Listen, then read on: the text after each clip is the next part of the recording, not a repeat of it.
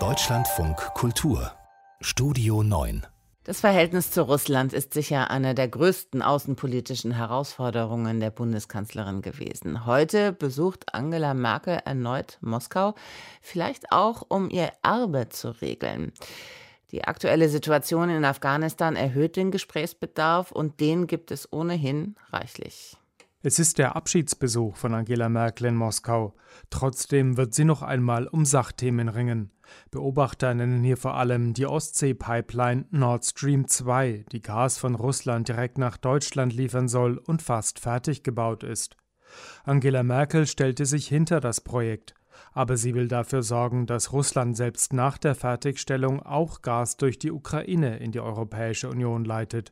Bei ihrer letzten Sommerpressekonferenz sagte sie zu einer Verlängerung des russisch-ukrainischen Transitvertrags Wir verpflichten uns mit Russland darüber zu sprechen, wie auch über 2024 hinaus ein Vertrag geschafft werden kann.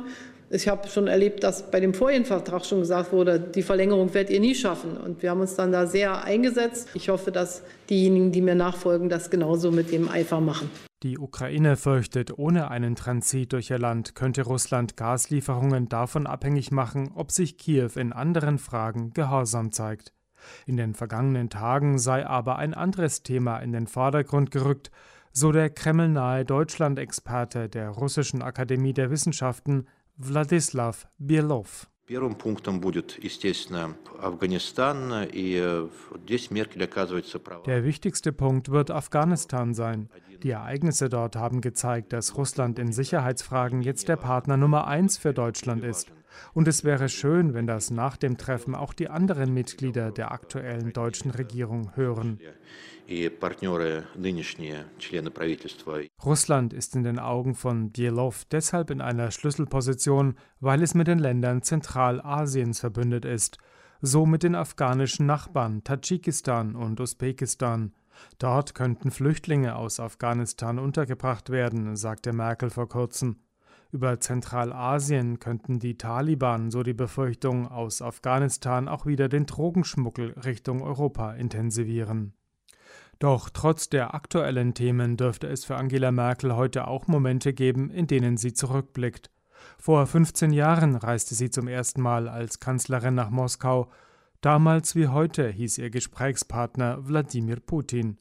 Mit ihm hat sie mehr Stunden gesprochen als mit jedem anderen ausländischen Staats- und Regierungschef.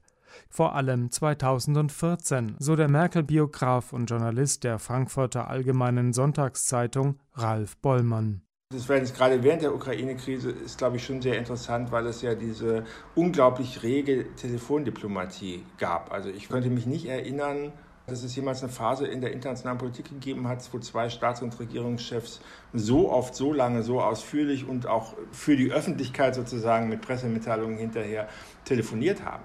Das sei etwas Besonderes gewesen, so Ralf Bollmann, ebenso wie die Mischung aus harter politischer Auseinandersetzung und einer großen Vertrautheit zwischen den beiden. Wladimir Putin äußerte sich übrigens immer wieder positiv über Angela Merkel. Er habe sich auf ihr Wort stets verlassen können, sie sei eine durchsetzungsfähige und konsequente Politikerin, sagte er vor wenigen Monaten. Das könnte der russische Präsident heute zum letzten Mal zu spüren bekommen.